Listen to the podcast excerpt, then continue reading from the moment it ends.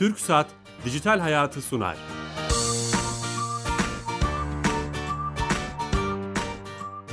Merhaba, Kenan Bölükbaş ve Ali Fuat Gülmez'in yapımcılığını, Sedat Karabel'in teknik yönetmenliğini, Bilal Eren'in danışmanlığını yaptığı teknoloji ve sosyal medya programı Dijital Hayat başlıyor.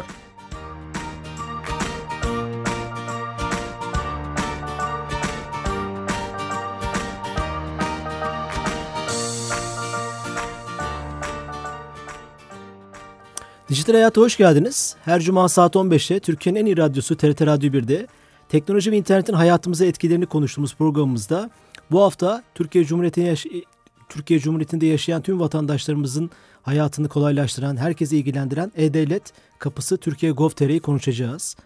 Konuyu A'dan Z'ye konuşmak için ülkemizin tarafını inşa eden, yöneten ve hizmetleri sunan TürkSat'ın Genel Müdürü Profesör Doktor Sait Ensergül hocamız telefon attığımızda olacak ve konuğumuz olacak.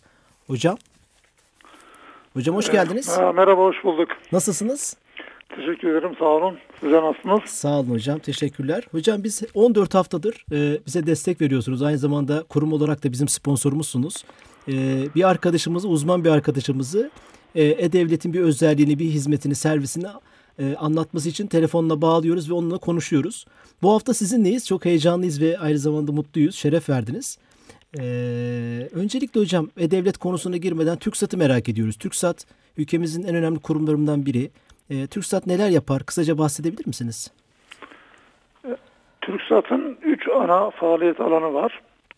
Bunlardan birincisi, biz Türkiye'nin haberleşme uydularını yönetiyoruz, idare ediyoruz. Tamam. Ve bu haberleşme uyduları üzerinden televizyon yayınları yapıyoruz. Ayrıca uydu üzerinden internet hizmeti veriyoruz. Bu bizim birinci faaliyet alanımız. İkinci faaliyet alanımız, 23 ilde kablo altyapımız var. Kablo üzerinden evlere ve iş yerlerine yine televizyon yayını yapıyoruz ve internet hizmeti veriyoruz. Üçüncüsü ise E-Devlet kapısını geliştirdik. Yani TürkSat yazılımını geliştirdi. E-Devlet kapısı TürkSat'ın testlerinde çalışıyor. Yani sunucular bizde. Ayrıca yine çeşitli devlet kurumlarına E-Devlet'le ilgili, bilişimle ilgili projeler geliştiriyoruz. Çok çok stratejik bir görev değil mi hocam? Üç ana başlıkta ülkemiz için. Evet. Öyle gözüküyor. Özellikle hocam E-Devlet konusunda tabii çok hem soru geliyor hem de biz de çok merak ediyoruz. Bu sizin bir konuşmanızda vatandaşımız, Türkiye Cumhuriyeti yaşayan bir vatandaşımız hayatı boyunca bir devlet kurumuna gitmeden, sıra beklemeden işini internet üzerinden yapabilecek. Bu bizim vizyonumuz demiştiniz. Öyle hatırlıyorum. Bunu biraz açabilir misiniz hocam? Ya, doğrudur. Şimdi biliyorsunuz devletle ilgili bir işiniz olduğu zaman diyelim bir belge lazım ya da müracaat edeceksiniz. Nasıl yapıyorduk şimdiye kadar? O devlet dairesine gidiyorsunuz. Evinizden çıkıyorsunuz. Devlet dairesine gidiyorsunuz, müracaatınızı yapıyorsunuz ya da belgenizi alıyorsunuz. Eğer işleriniz uzun sürerse işte ertesi gün tekrar gitmek zorunda kalıyorsunuz. Sıra bekliyorsunuz. Evet, sıra bekliyorsunuz. Hizmetlerin E-Devlet kapısı üzerinden verilmesiyle birlikte bütün bunlar ortadan kalkıyor. Yani diyelim ki herkesi ilgilendiren adli sicil belgesi var. Bunun için işte gidip adli sicil belgesi almanıza gerek yok. E-Devlet kapısı üzerinden internet bağlantınız varsa ve şifreniz varsa, devlet şifreniz varsa bu belgeyi kolaylıkla alıyorsunuz. Tabii bu şekilde verilen onlarca, yüzlerce diyelim, binin üzerinde hizmetimiz var. Hizmet var. Ama bizim az önce sizin söylediğiniz gibi nihai hedefimiz şu. Sadece belge sağlanması değil, bütün hizmetlerin, yani tek tek siz belge alacak yerine diyelim ki bir yerde işe başlayacaksınız. Sizden bazı belgeler isteniyor. İşte ne isteniyor? Nüfus cüzdanı örneği, işte vukuatlı nüfus cüzdanı örneği, işte adlı sicil belgesi, işte efendim şu belge, bu belge. Siz o kuruma bu belgeleri toplayıp vermek yerine sadece TC kimlik numarasını vereceksiniz. sistem otomatik olarak sizin adınıza bu belgeleri toparlayacak ve siz hiçbir kuruma gitmek zorunda kalmayacaksınız. Bizim hedefimiz bu. Ama şu anda henüz bu hedefe ulaşmış değiliz. Şu anda E-Devlet kapısı üzerinden belgeleri veriyoruz. Ayrıca kullanıcılar bazı işlemlerini gerçekleştirebiliyorlar. Evet. Hocam peki özellikle bu şifre alma yaşının da 15 yaşına kadar indirilmesi sağlandı geçtiğimiz günlerde. Bunun nasıl bir etkisi oldu? Bu çok önemli bir gelişme çünkü. Bunu nasıl değerlendiriyorsunuz? Tabii gençlerimiz yani 15 yaşına geldikleri zaman E-Devlet şifresi alabiliyorlar ve bundan sonra da hayatları boyunca E-Devlet hizmetlerini kullanabiliyorlar. Geçen sene yani yaklaşık bir sene önce 15'e indi. Bir sene oldu yani. Yaklaşık bir sene önce. Ve biz bu genç kullanıcı sayısını da artırmaya çalışıyoruz. Örneğin daha geçen gün ÖSYM Başkanımızla bir görüşme yaptık. ÖSYM'deki işlemler de E-Devlet kapısı üzerine taşınacak. Çok güzel haber. Yani 15 yaşında öğrenci kardeşimiz eğer E-Devlet şifresini almamışsa 17 yaşında liseyi bitirdiği zaman üniversite sınavına gireceği için o zaman alacak ve ondan sonra da hayat boyu kullanacak. Evet hocam, demek bu görüşmenizden sonra basına da yansıdı. Üniversitelerdeki bütün kayıt işlemleri, bir öğrencinin üniversitede yaşayacağı bütün işte derslerle alakalı sorunlar, notlar vesaire hep E-Devlet kapısı üzerine yapılacak diye medyada haber vardı. Demek ki bu görüşme de etkili oldu bu haberde. Yok, zaten şu şekilde biz geçen sene 30'un üzerinde üniversite E-Devlet kapısı üzerinden kayıt işlemlerini yaptı. Yalnız üniversiteyi ilk kazanan öğrenciler yani birinci sınıflar kayıt işlemlerini yaptı. Bizim amacımız bu sene bunu bütün devlet üniversitelerine yaymak. YÖK'le birlikte çalışıyoruz şu anda. Tamam. Yani bu sene bütün devlet üniversitelerinde öğrencilerimiz, yeni kazanan öğrencilerimiz, yalnız eskiler değil, E-Devlet kapısı üzerinden kayıtlarını yapabilecekler. Hocam, bu birinci aşama. Çok güzel bir haber. Ondan sonra üniversitelerle tabii birlikte çalışacağız, yine çalışmaya devam edeceğiz. Ve diğer öğrenciler de, ara sınıftaki öğrenciler de kayıtlarını E-Devlet kapısı üzerinden yapabilecekler daha sonraki senelerde. Çok güzel. Hocam gene medyaya yansıdı. Geçen günlerde İSKİ sanırım, İstanbul Su Kanalizasyon İdaresi sisteme girdi. Böyle haberler de alıyoruz. Her hafta demek ki bir güncelleme, yeni bir hizmet sunuyorsunuz bir anlamda. Tabii biz sürekli olarak hizmet sayısını artırmaya çalışıyoruz. Evet, İSKİ'de, ASKİ'de şu anda E-Devlet kapısı üzerinden faturalarını açıyorlar. Şimdi şu andaki hizmet sayısı 1133'e ulaştı. 1133. O tabii her hafta artıyor hizmet sayısı. Yani amacımız 100'ün üzerinde belediye kullanıyor bizim hizmetlerimizi. Biz bir de şöyle bir program geliştiriyoruz şu anda. Tabii İstanbul Belediyesi çok büyük bir belediye. Ankara Belediyesi de büyük bir belediye. Onların imkanları var. Hizmetleri elektronik olarak sunabiliyorlar. Ama imkan olmayan belediyelere de biz gidip onların da bu hizmetleri, ne hizmetleri varsa E-Devlet kapısı üzerinden sunmalarını sağlayacağız. Yani diğer kurumlara da bu konuda teknik destek veriyorsunuz. Tabii teknik destek veriyoruz. Çok kıymetli. Çünkü biz yani tabiri caizse burada aracıyız. O kurumdan bilgileri alıyoruz, vatandaşımıza sunuyoruz. Hı hı. Tabii o kurumda da bilgi işlem altyapısının olması gerekiyor. Bazı yazılımların geliştirilmesi gerekiyor. Hangi standartlarda bu yazılımları, servisleri geliştireceklerine dair de biz kurumlara teknik destek veriyoruz. Hocam rakamlardan açılmışken bazı rakamları da merak ediyoruz. Geçtiğimiz günlerde 20 milyoncu kişi şifre aldı ve ona bir tören yapmıştınız. Öyle hatırlıyorum. Şu an mesela kaç kişi kullanıyor, en çok kullanan hizmetler, böyle rakamları bizimle paylaşabilir misiniz? Şimdi geçen Aralık ayında 20 milyonu aşmıştık. Şu anda 20 milyonun üzerindeyiz. Tamam. Bu seneki hedefimiz yıl sonu itibariyle kullanıcı sayısını 25 milyona çıkarmak. 2015 sonu itibariyle değil mi hocam? 2015 sonu itibariyle 25 milyona çıkarmak. Yani Türkiye'de aşağı yukarı 40 milyon küsür internet kullanıcısı var. Evet. İnternet kullanan kişi sayısı. Bunun %50'sinden fazlası E-Devlet kapısını kullanıyor. Bu aslında çok kötü bir rakam değil. Ama bizim amacımız tabii bunu daha da yükseklere çekmek.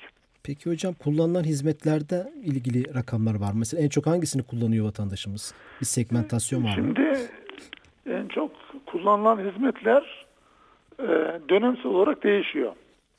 Ya diyelim ki işte vergi ödeme zamanında araç vergisi ödeyeceksiniz. Bazı hizmetler öne çıkıyor ama genelde söylersek en fazla araç sorgulama hizmeti kullanılıyor. Daha sonra mahkeme dosyası sorgulama, daha sonra sosyal güvenlik kurumu hizmetleri, işte vergi borcu sorgulama, işte cep telefonlarının IMEI numarası sorgulama gibi hizmetler en çok kullanılan hizmetler. Askeri alım dönemlerinde tabii ki Milli Savunma Bakanlığı'nın hizmetleri öne çıkıyor. Diyelim üniversiteler başlayacağı zaman Kredi Yurtları Kurumu ve burs onay dönemlerinde Kredi Yurtlar Kurumu'nun hizmetleri öne çıkıyor. Dönemsel artışlar oluyor o zaman. Tabii. İhtiyaçları göre. Çünkü siz ihtiyacınız olduğu zaman kullanıyorsunuz devlet hizmetlerini. Yani her gün devlet kapısına gitmiyorsunuz değil mi? Evet, doğru. İhtiyacımız olduğu zaman, haklısınız. Evet. Ama en çok herhalde müracaat ettiğimiz hizmetler dediğiniz gibi araç sorgulama, vergi borcu, evet, SGK sorgulama gibi hizmetler. Bir de geçen hafta öğrendik. Uzman arkadaşımız bize bağlamıştı. Mahallenin polisini, ben bilmiyordum bunu. Dinleyicilerimizden de çok ilgi oldu. Mahallenin polisini de bulabiliyoruz. Yani sanki işte aile hekimi tanımlanmış gibi. O da çok güzel bir hizmet. Yani siz bağlı olduğunuz aile hekimini bulabiliyorsunuz. Evet, polis gibi. Peki hocam, bir de şimdi biz sisteme giriş yapıyoruz ve bazı sorgulamalar yapıyoruz. Gene uzman arkadaşımız böyle bir projeden bahsetmişti. Aktif bilgilendirme sistemi. Sisteme girmeden örneğin ceza aldığımızda veya işte sürücü belgemizin süresi bittiğinde veya başka bir hizmete ihtiyacımız oldu, bize sistemin otomatik bize dönerek bize bilgilendirmesi, uyarması, böyle bir çalışmanız vardı galiba. Tabii o çalışma tamamlandı. Yani o aktif bilgilendirme sisteminin teknik altyapısını biz tamamladık. Şimdi diğer kurumlarla birlikte, yani aktif bilgilendirme yapacağımız kurumlarla birlikte çalışıyoruz. Diyelim ki trafik cezası. Tamam. Bunu işte Emniyet Genel Müdürlüğü ile birlikte çalışıyoruz. Onların sistemleri hazır olduğu zaman biz bu hizmetleri devreye alacağız. Ama bizim taraftaki teknik altyapı, yani onun için gerekli teknik altyapı tamamlandı. Hazırlandı. Diğer kurumların çalışmalarını bekliyoruz. Çünkü o kurumdan bilgi alacağım.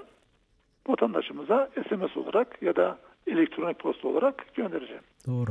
Burada hocam o zaman şunu da anlıyoruz. Diğer kurumların da sizinle uyumlu çalışması ihtiyacı. Tabii. Ben az önce de bahsetmiştim. Yani aslında hizmeti çeşitli devlet kurumları veriyorlar.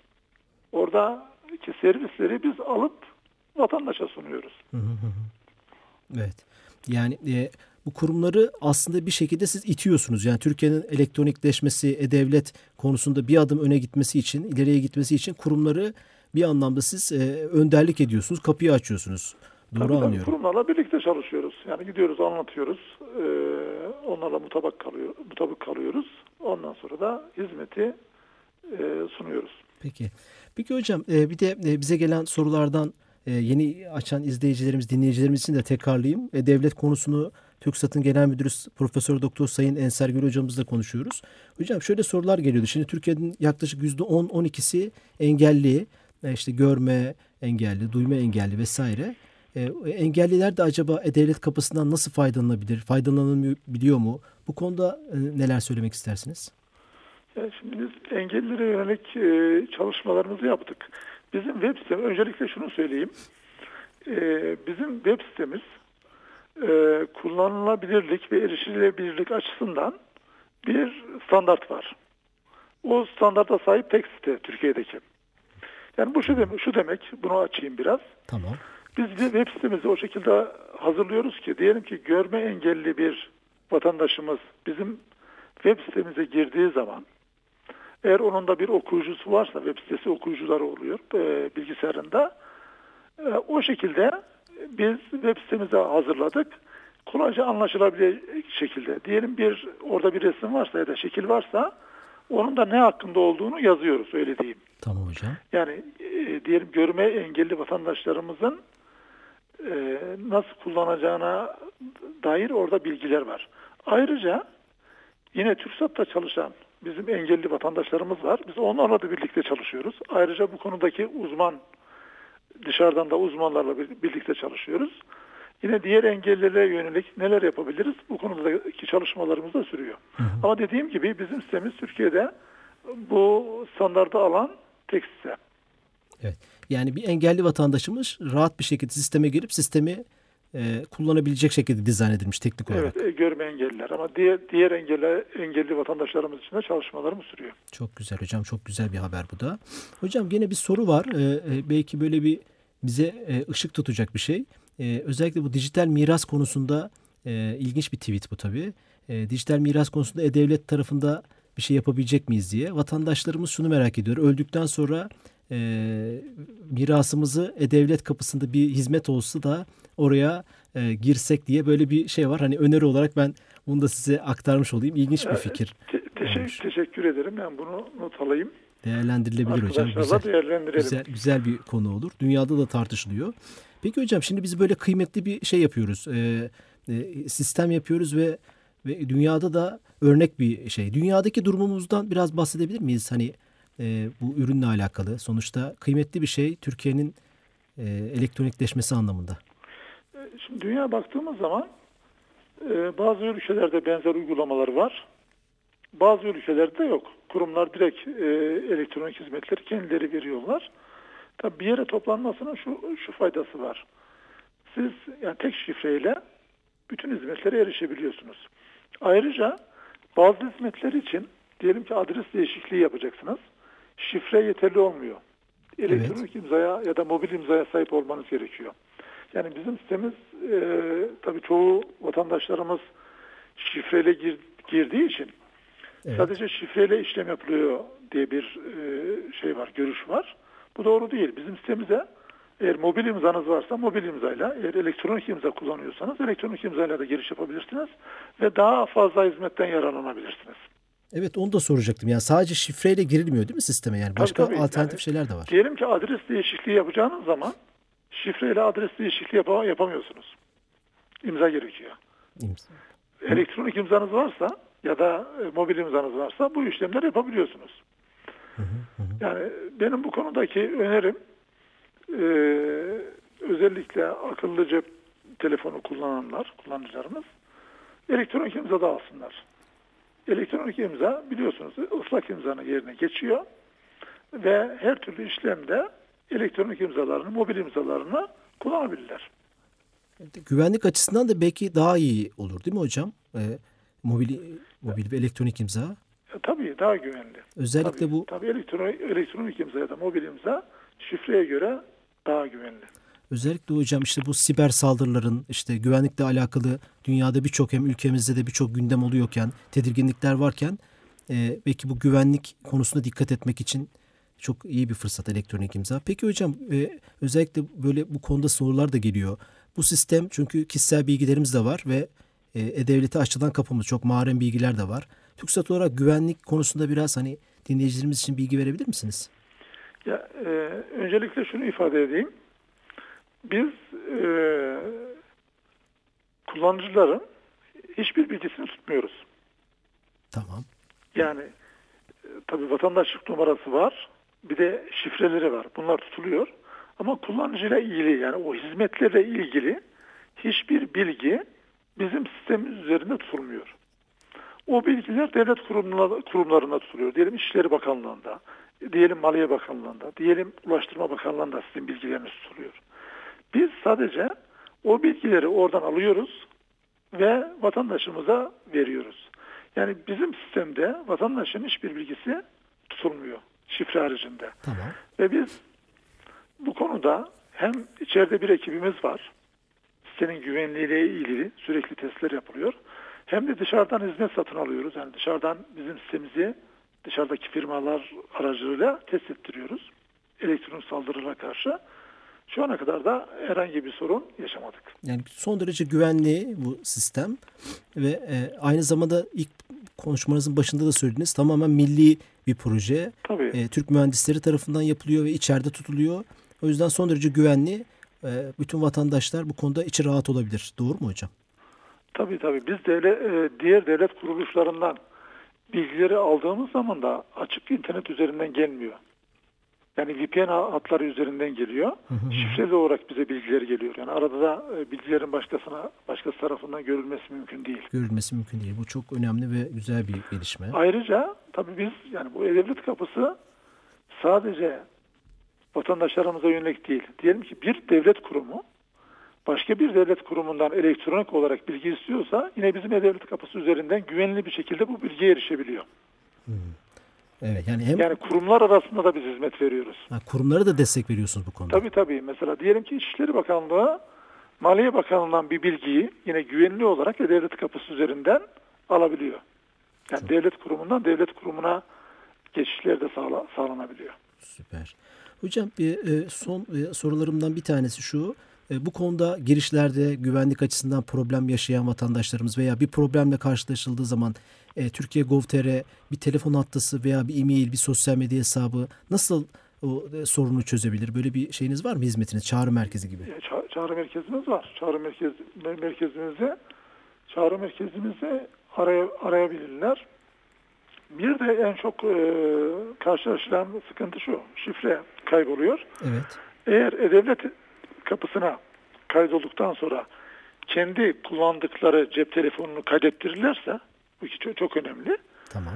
Ayrıca tekrar yeniden şifre almadan biz bankaların yaptığı gibi cep telefonuna bir mesaj gönderiyoruz ve şifrelerini sıfırlayabilirler. Onun için çok önemli. Yani kendi kullandıkları cep telefonlarını kaydetmeleri gerekiyor. Kaydetmelerini bekliyoruz. Yani cep telefonu doğrulaması için değil mi hocam? Evet. Sisteme cep telefonu, buradan da dinleyicilerimize onu iletelim. Mutlaka cep telefonunuzu bırakın ve o doğrulamalar gelsin.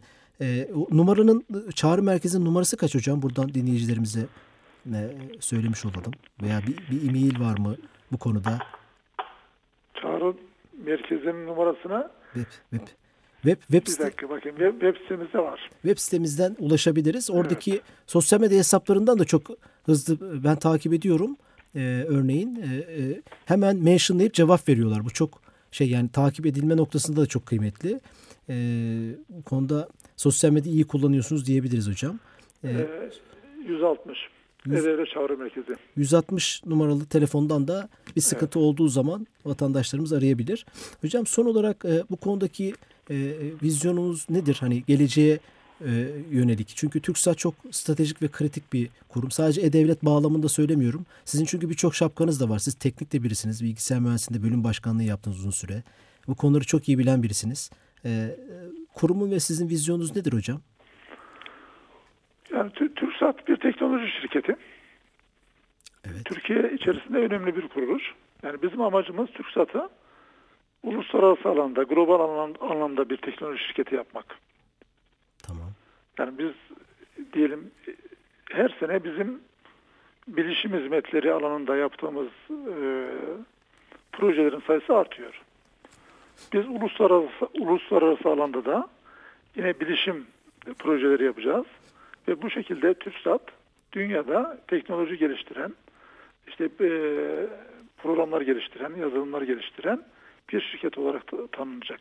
Amacımız bu. Bir teknoloji şirketi olarak da konumlanıyorsunuz. Evet. Hocam çok önemli bir şey. Hocam hayatımızı kolaylaştırdığınız için çok teşekkür ederiz. E-Devlet konusunda yani hem kurumlara hem bizlere, vatandaşlara büyük hizmet sunuyorsunuz. Zaman ayırdınız, vaktinizi ayırdınız. Çok teşekkür ederiz, yayınımıza katıldınız. Hem de bizi çok destekliyorsunuz. Çok teşekkür ederiz hocam. Yayına katıldınız. İyi günler. Kolay gelsin hocam. Evet, bugün çok değerli bir konuğu ağırladık. TürkSat Genel Müdürü Profesör Doktor Sait Ensergül hocamız E-Devlet'in özelliklerini, vizyonunu bize anlattı. Güvenlikten bahsetti. Ben aslında kısaca bu konuda hem tekrarlamak da isterim. Son rakamları verdi. TürkSat'ın bir teknoloji firması olarak konumlanması için uğraştıklarını söyledi. Şifre alma yaşının 15 yaşına indiğini söyledi. Bu çok önemli. Yani 15 yaşında bir vatandaş, bir öğrenci bütün işlemleri için, kendisine ait işlemler için şifreyi alabiliyor. Aktif bilgilendirme sistemi vereceklerini söyledi. Yani devlet kapısına vatandaşımız girmeden size bilgileri, sizinle alakalı bilgileri otomatik akıllı bir sistem olacak ve size mesaj atacak. Engelliler konusunda web sitesinin Türkiye'deki tek engellilere uygun site olduğundan bahsetti. Çok önemli bilgiler verdi. Tekrar kendisine teşekkür ediyoruz. Haftaya yeni konu ve konuklarla beraber olacağız dijital hayatta. İyi günler, hoşça kalın.